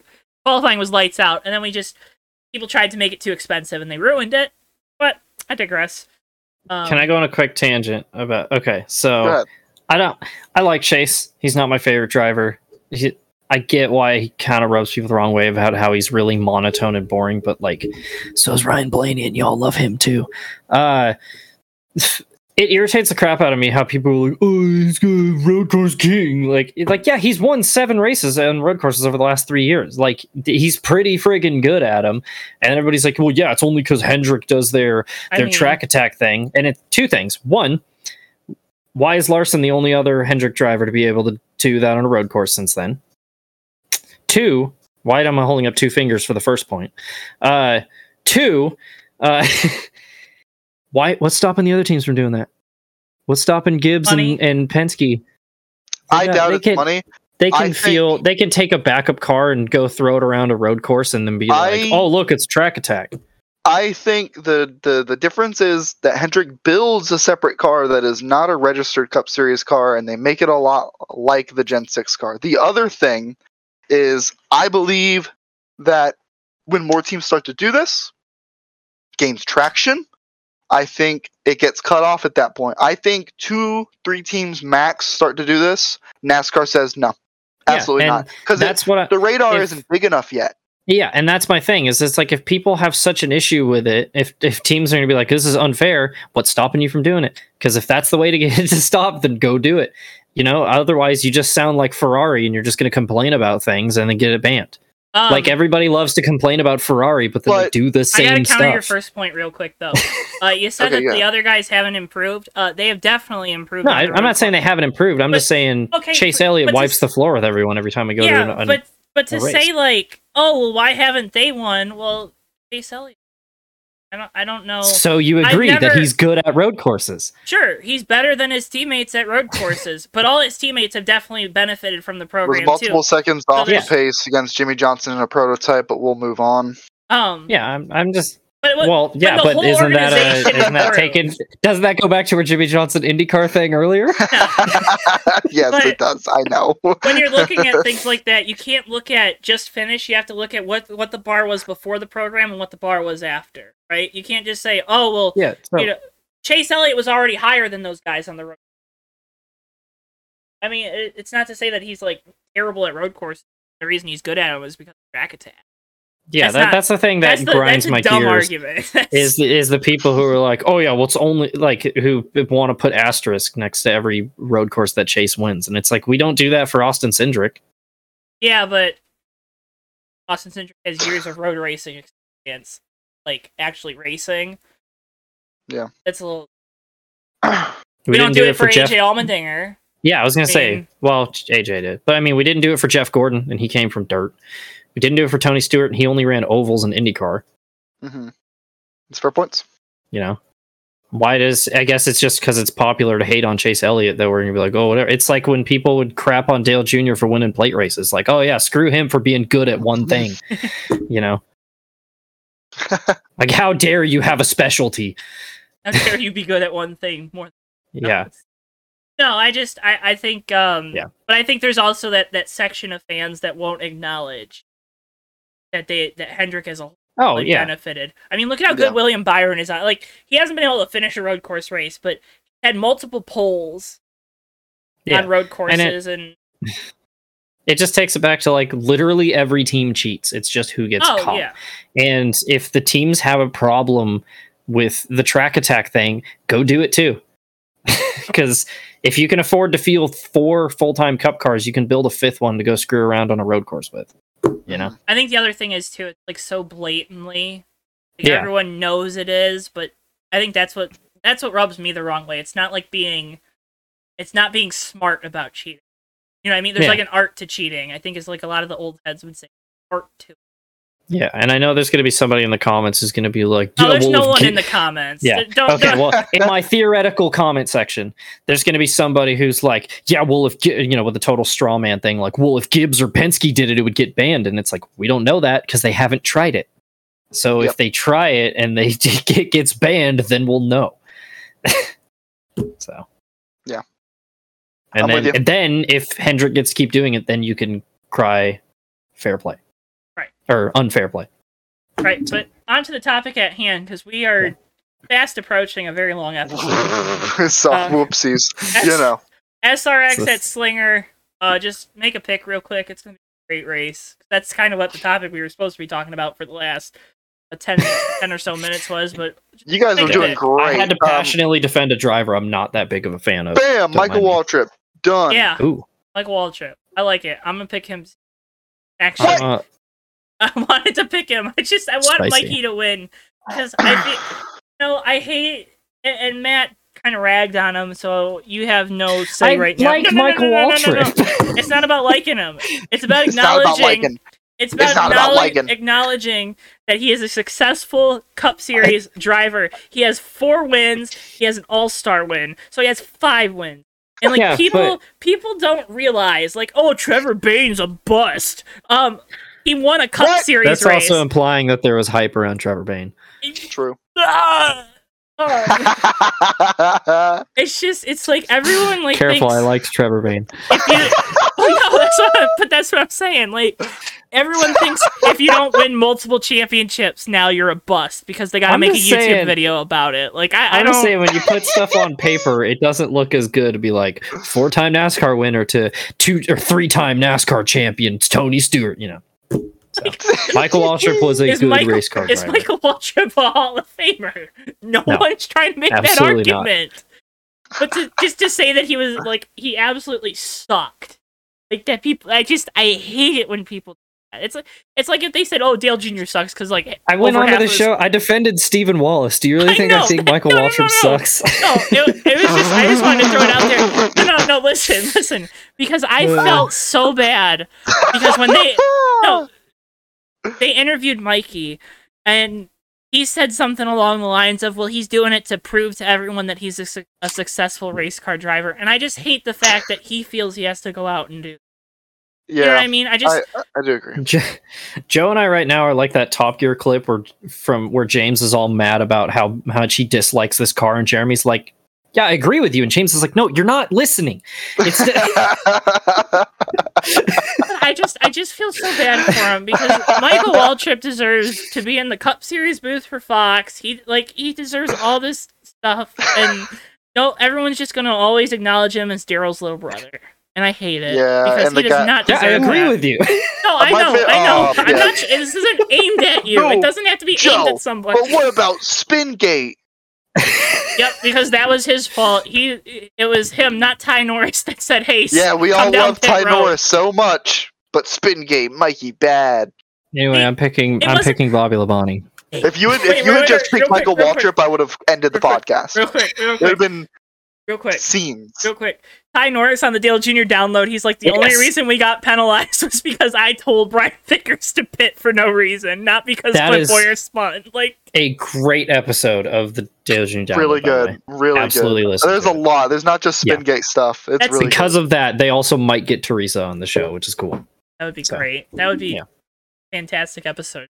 Dale probably That- sitting there and Mike Davis asking, like, really pointed questions.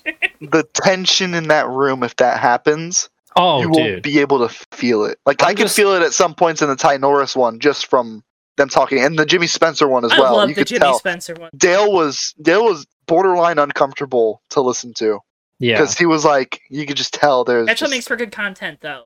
it was good. It That's was why I good. try to ask good. Quick drivers side after note. races. Comfortable Jimmy questions. Spencer is terrible at telling stories. We're, we Oh cannot get into this, but yes, God. he is.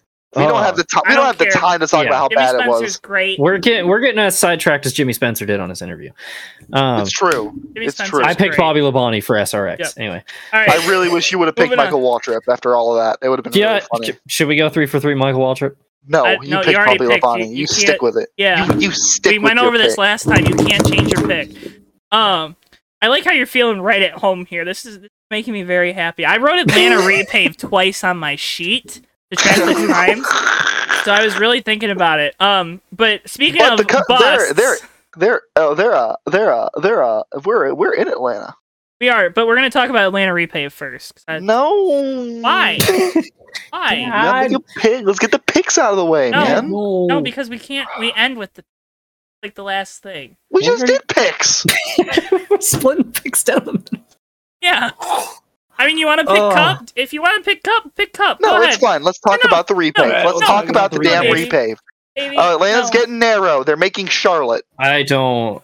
I don't like it. They're making Charlotte. That's I'm all they're okay doing. with the repave. I'm They're okay gonna with the use steeper some- banking. They're gonna use some stupid pavement, and they're gonna make Charlotte out of Atlanta, and that's Dude, all it's that- gonna be. That iRacing video that they posted to promote it like infuriated me. It's like, okay, that's cool. Um, awesome. Ugh. Here's a couple. The times. really inaccurate next gen car on iRacing is Yeah. racing on the new Atlanta. Okay. They're cool. like, hey, look, it's a bunch of cars driving the same speed, not passing each other in a pack. Isn't this what you guys want? And it's like, no, you just made a, sto- a really bad stop motion race into a real thing. Like, Yes. Truck Oh, series. you just founder. took like when you've created an NR when you have an NR 2003 offline race and the drafting distance is set too high, so they all just run in a pack, not passing each other.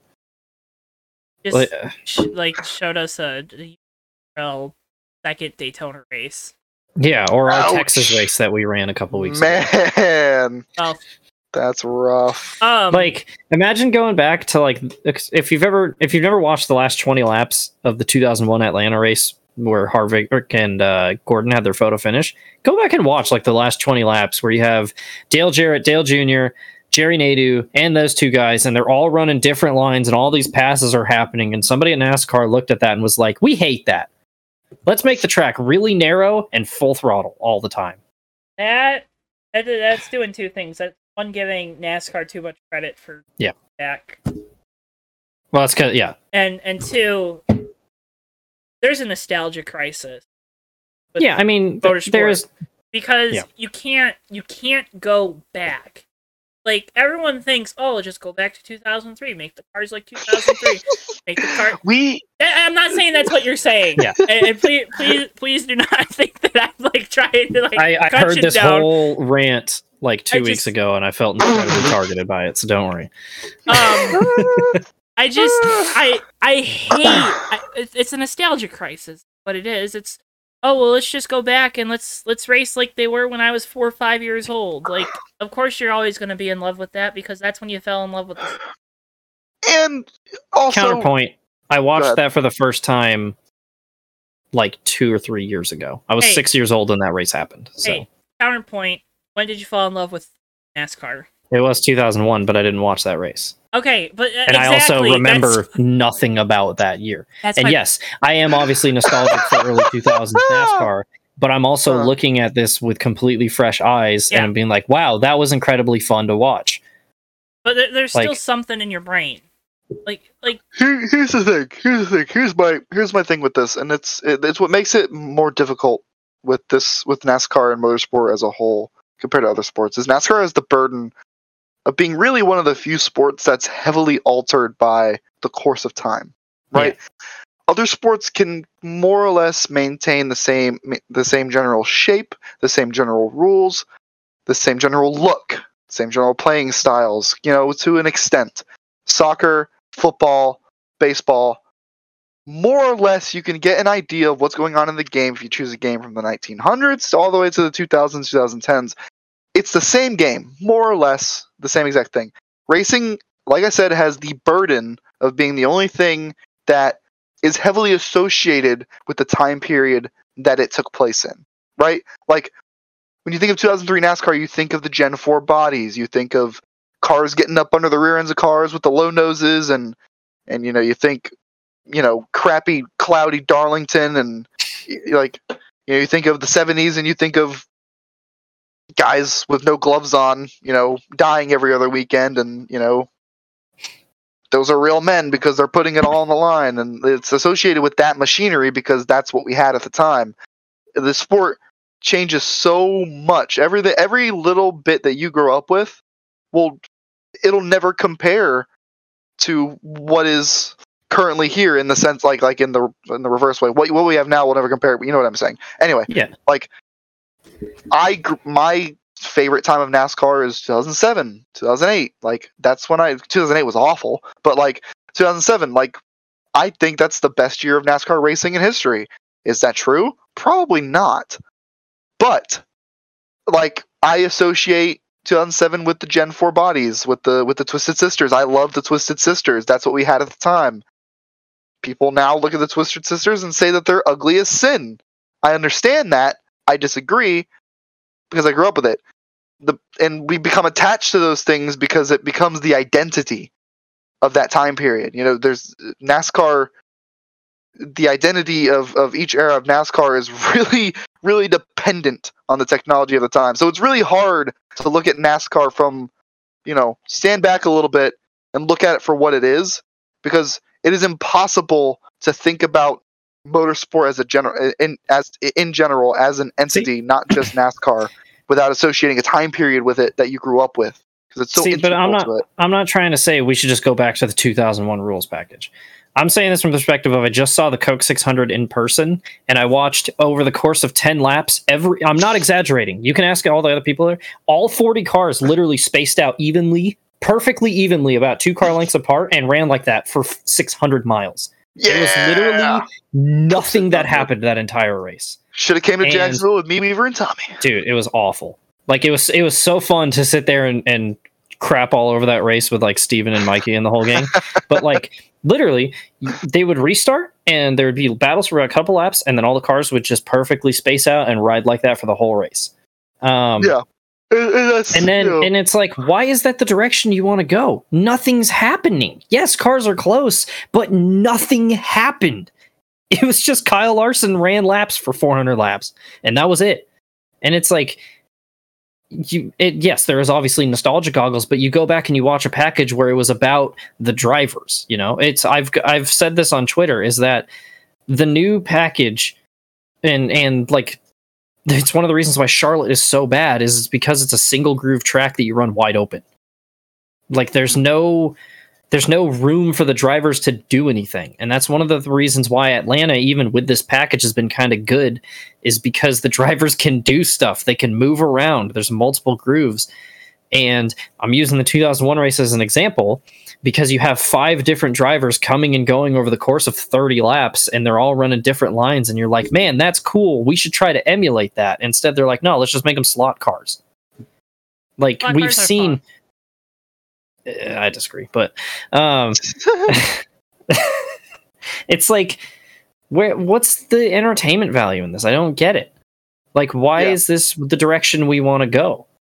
It's not enjoyable to watch I mean, it's that that's even in person of- it sucked to watch you know That's been the I mean, yeah, money, money, money. I mean, that's been the onus of. I mean, that's that's been the big question, right? I'm sure we'll have another next gen roundup closer to when the next gen happens, and we'll discuss this in a little more detail. But I, I was talking to Tommy today, friend of the show, Tom Huberto, uh, 2003 aficionado.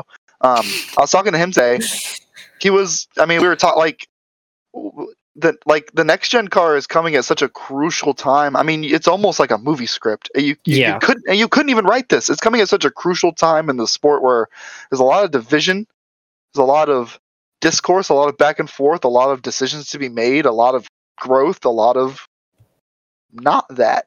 You know, it's kind of yeah it's it's coming at a really uh, turbulent time, and it's gonna kind of, you know, whether it should be or it shouldn't be, it's going to kind of be the tell-all for the future of NASCAR. I feel like. whether I mean, it and, and that again, maybe it shouldn't be. Maybe yeah, it should and be that something else. that's but the that's thing that gonna be. makes me so nervous about the next gen is it's I I'm ex- I'm cautiously optimistic for it because it's it's looking to solve a lot of the problems that the current car has, but in doing so, it's leading them down a path that I don't think is going to produce good racing, even if the package is better. Like it's like okay, we're going we're going to have the diffuser and we're gonna so it's going to generate all its aerodynamic grip through the floor, so dirty air is less of a problem. And it's like yeah, but we're just creating more wide open racing, and like dirty air is a, is exacerbated as a problem because we're running wide open and it's everything single groove, and I feel like it's just going to make it even more single groove. I don't know. Jay, you've been you've been fermenting over there. Yeah. You've been I ruminating. can, I can see you stewing up there. But there's nothing wrong with wanting things back to the way they are, but you have to acknowledge the reality that you. And this isn't towards either of you. Yeah. But Again, I, I just I hate the whole oh let's crap on NASCAR because it's fun and haha look at me I'm getting my clicks.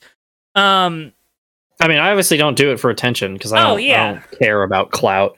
no, I it's get just it. like I I love NASCAR and I've grown up with this, and it frustrates me to watch something that I used to enjoy so much go down this path to where it's like, yeah, we're just okay with it sucking and not being fun to watch.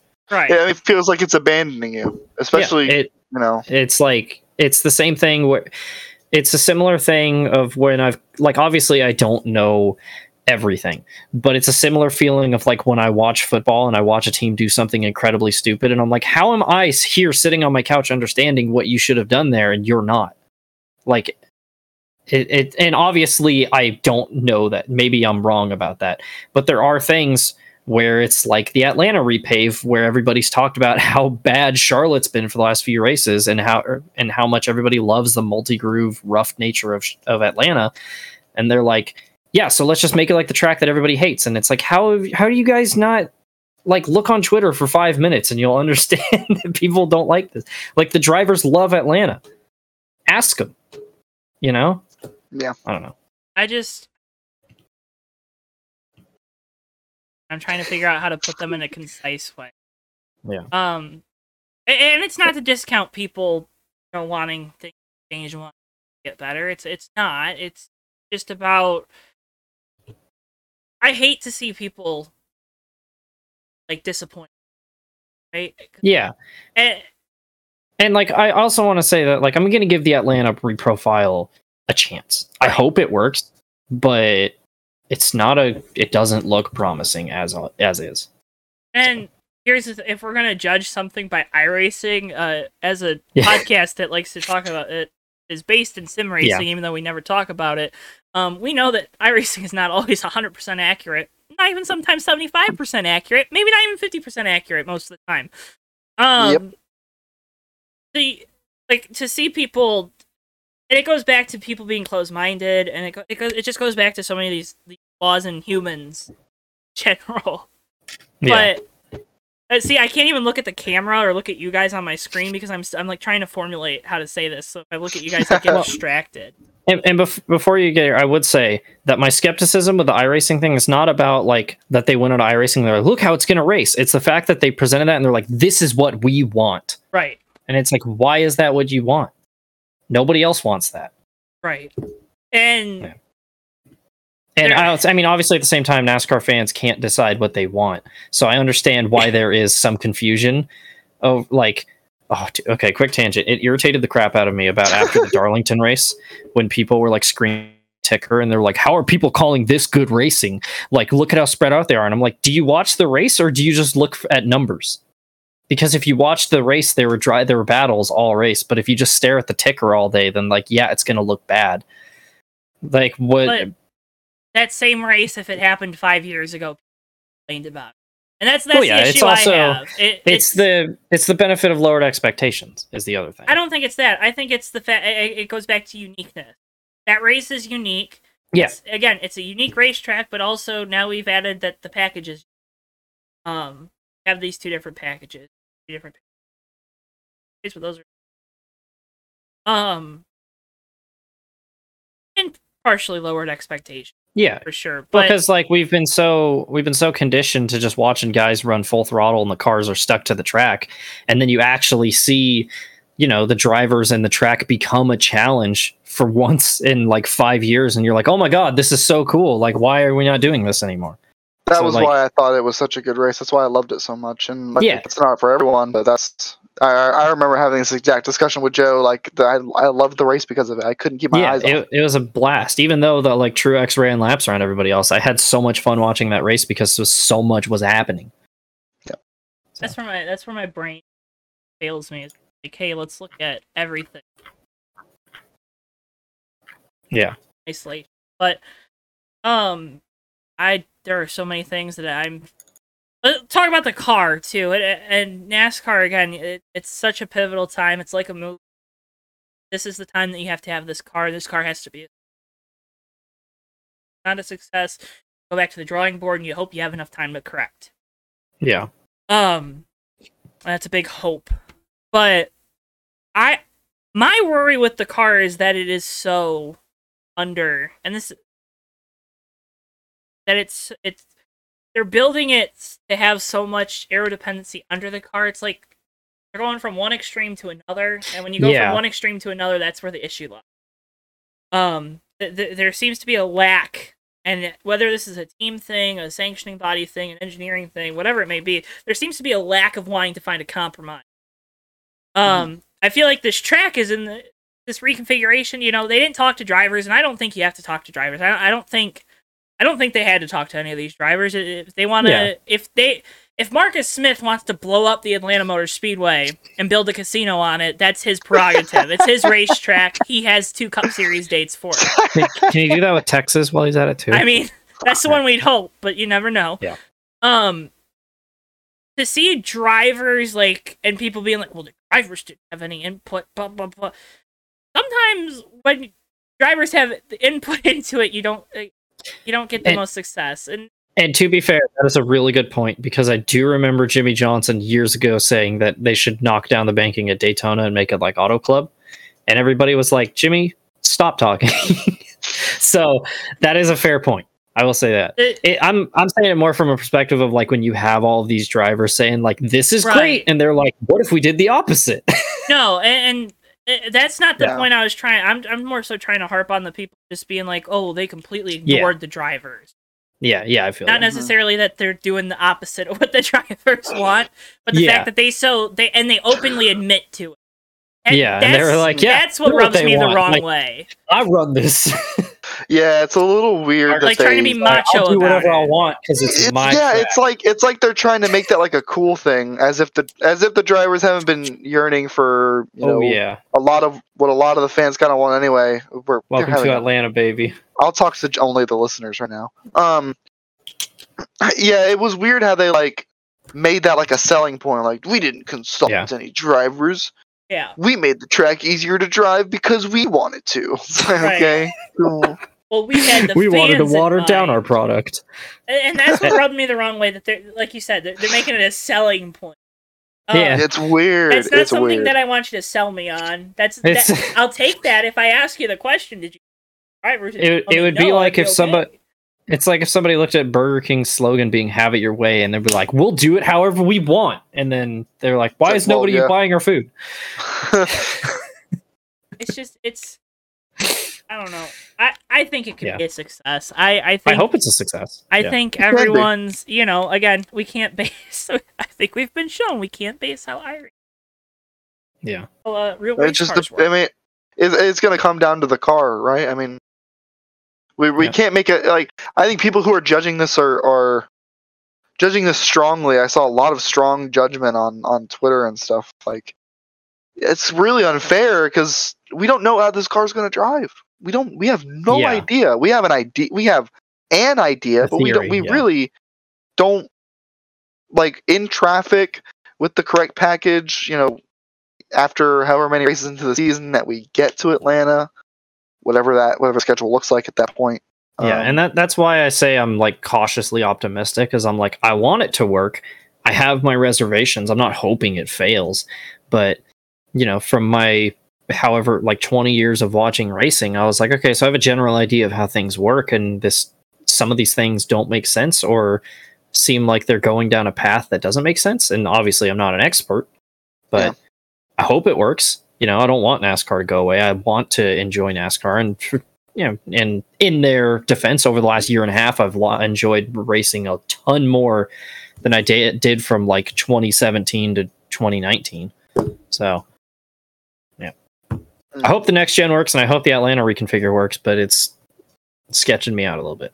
You know something that does work is the current Atlanta, and we head there for the final time this weekend. Weird. Wait, wait, wait, wait, wait, wait, Flawless. Hold on. Hold on. Hold on, Joe. Wait a minute. So you're telling me that maybe we should have done our picks first before going into a deep discussion about a No. repave of one of the most beloved tracks on the schedule? No, Huh, because I think our picks are pointless. And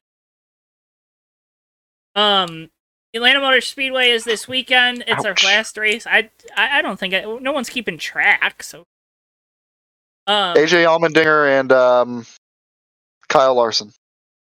all right. Uh, anyways, I was gonna say it's the last race here. It's the middle of the summer. It's in Hey, I don't know. Thought that was a good idea, but they're allowing cooler. That's good. Which, by the way, they had it like earmarked. Oh well, there's special entrance.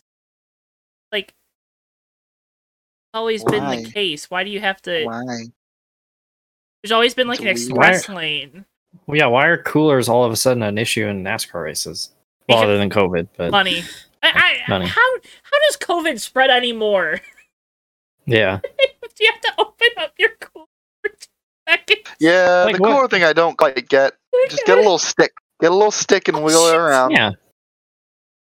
Just Whatever. stick our fingers all in and feel around. brother. I don't. Yeah, like you don't gotta. It's even one of those things where it's like, if you're gonna have like a weapon in your cooler, like you're not gonna put a gun in there because then it's gonna get full of water and then it's not gonna work. And if you put a knife in there, what happens when you go to reach for a beer and then you cut yourself? Yeah, but someone that Good- wants good to hurt points. somebody's not gonna think that way. Also, it's a cooler. That sounds like something somebody who is trying to hurt somebody would say. also, Joe. just get a stick. Get get a little stick. Get a yeah, little stick. See, oh Yeah. look, I see your cooler. Here's That's my literally stick. what I'm they gonna. do. I'm gonna. yeah. Oh, okay, cool. what Thanks. they do. Here's my here's my stick. Oh, you're you're you too. Oh, okay. Oh, okay. I've Let me. Uh, never, I've never. and had if you're the concerned issue. about if you're concerned about spreading COVID to someone else's cooler, alcohol wipe stick. Yeah. Wipe. um, that's what they've always done is the little sticks too. I just, I don't, I, I. yeah. It, it was a money grab it because it was an extra way for them to make revenue since they lost revenue last year. That that or NASCAR is like, hey, uh, no water, uh, die. you can't complain about the product if you're dead. Yeah. Damn it, Nashville. it's like that meme where it's it's uh oh my god I'm forgetting the name of uh famous communist dictator of Russia, but it's like how to stop unhappiness? Just kill everyone who's unhappy. Stalin, Yeah, Stalin, yeah. definitely very much Stalin. I just saw I just saw a tweet from Denny Hamlin Uh-oh. Oh, that made a really good point on the Atlanta Atlanta Alright, go Atlanta. Atlanta. Stuff. Daddy Denny. With all due respect, this same group has reconfigured Texas, Kentucky, and Bristol with zero driver input. One of those lost a race, other one we don't race anymore, and last one we put dirt, dirt over it. it's got a point. hey, Ouch. That's kind of rough. Denny- Based? Damn. D- ring ring. Hello, a base department? Oh, it's for you. God, that's kind of that's kind of rough. I think, uh, I think that's Oops. where, and that's where my uh, old driver input thing is. You don't necessarily need to contact them, but if you continue to screw up, maybe Yeah. call. Ghostbusters, Matthew. Uh, Uh, thanks. I'm gonna go with uh my boy Lil Gator Justin Allgaier for Saturday, and for Sunday, I'm not gonna take Kyle Larson. Uh, who's been running good recently? Uh, give me Kyle Busch. That's Give me another Kyle. that's a good one. good. Um, Because I, I, was thinking, I was like, Ryan Blaney won there earlier, but Ryan Blaney did his thing where he's like, I'm gonna win my one race and then run 14th every week. yeah, So and his crew crew chief's retiring at the end of the year, so maybe it's a little late season. Yeah. Um. Uh, for Saturday, the easy pick would be Kyle Busch, so he can sweep five for five in Xfinity this year, and people hopefully stop complaining about him forever. Um, I hate it, but that's another Looking issue, another day. Um, Mm, Oh my But god! I'm watching a- the Xfinity series. I'm gonna take Daniel Hemric because I'm just gonna keep doing it every week and continue to be disappointed every week. Um, for Cup, let's go ahead. We're gonna go with Brad Keselowski. He's always been really good here at Atlanta. Um, won the 2019 race here in the spring, held off Truex. That was like everyone's first uh, indicator that the current package was not going to be good. And uh, so I'll go with Brad Keselowski. Plus, he needs to win a race. I feel like that team's just waiting to win one randomly, like they normally do. Uh, a long shot for you, Matt DiBenedetto. He's going to start 12th. That Ooh. 21 car has been really good on the mile and a halfs last year and a half. So I, I wouldn't be shocked to see if they can pull off the proverbial upset late in the season with six races left before the start of the playoffs. Woo. That's we got through everything. We did it. That was took a- us like an hour and forty-five minutes. Uh, hour 39 minutes, but yes. Um, That's a good one. S- Split it up, have it with dinner, and then have it with your uh, midnight Yeah. snack. there you go.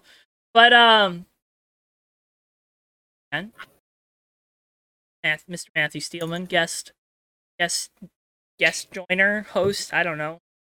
Uh, you can buy his merch that he's wearing on the JTN merch store. We have a JTN merch store link below. We'll also separately link his merch. He's gonna get his sticker out too, I believe. I can't find the sticker. Got that on a t-shirt as well as a sticker. Probably should put it on a hoodie because you know more options for people. But uh, Matt, what? Uh, where else can they find stuff from you? Um, I am on YouTube at Dale Jr. 88 Rocks, but I, uh, I mean, if you want to see memes, I post there. Uh, I'm on Twitter at at M Steelman 51. It would be at unofficial bay, so I could have some brand uniformity, but that Twitter handle's been taken by an Ariana Grande stan who hasn't tweeted in three years. So, uh, still mad about that. And uh, to, I have a Twitch at unofficial bay, but I never stream, but I might. I don't know. Uh, tw- follow me on Twitter if you want to see my bad takes about racing and and stupid stuff that I draw. So I have all those linked in the description below. Ew. Davey, you can find him at.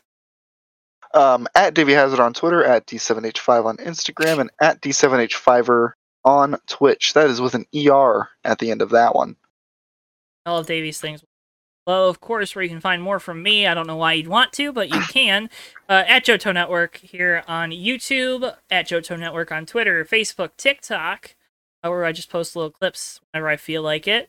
And uh, you can stay up to date with us that way. Facebook and Twitter, obviously, the best way. And then you subscribe with notifications turned on so you don't miss a single live broadcast or any time a video goes up here. Once again, want to thank Mr. Matthew Steelman, Matt Steelman, pioneer of the Makita Truck Series, uh, Dale Jr. 88 Rocks here on YouTube. Also, uh, producer, host of Oof Sides football podcast. Assume that's going to be Oh, yeah. starting up here in a month or I so. I forgot I do a podcast. I'll have that linked as well. Um, let us know if you like Are you, Matt guys, on are the you guys gonna you guys gonna do any more of that? Huh? Real quick. Yeah, uh, I was thinking about that today at work. I was like, I need to post in the server. Like, when do we want to do our off-season wrap-up? Because like the off-season for the NFL is so long, and like free agency and trades happen all throughout. So Okay. I just I just too. wanted to let the people let the people know that is so so it will be coming back in some capacity. We are hope Yeah. I yeah yeah Cool. sure. I don't know. I'll just do a podcast by myself if nobody else is interested. There you go. oh yeah. Um, but folks, can't thank you enough for tuning in, for listening, for watching, whatever it may be, whether it be on Spotify, Apple Podcasts, Google Podcasts, Stitcher, Anchor, any of those, or here on YouTube where you got to see our stupid faces. Thank you guys so much for taking the time out of your day to watch this, and have a wonderful rest of your day, week, or night, or whatever it may be, and enjoy the Atlanta Motor Speedway and the Slinger SRX race this weekend. We'll see you guys next week. Bye guys.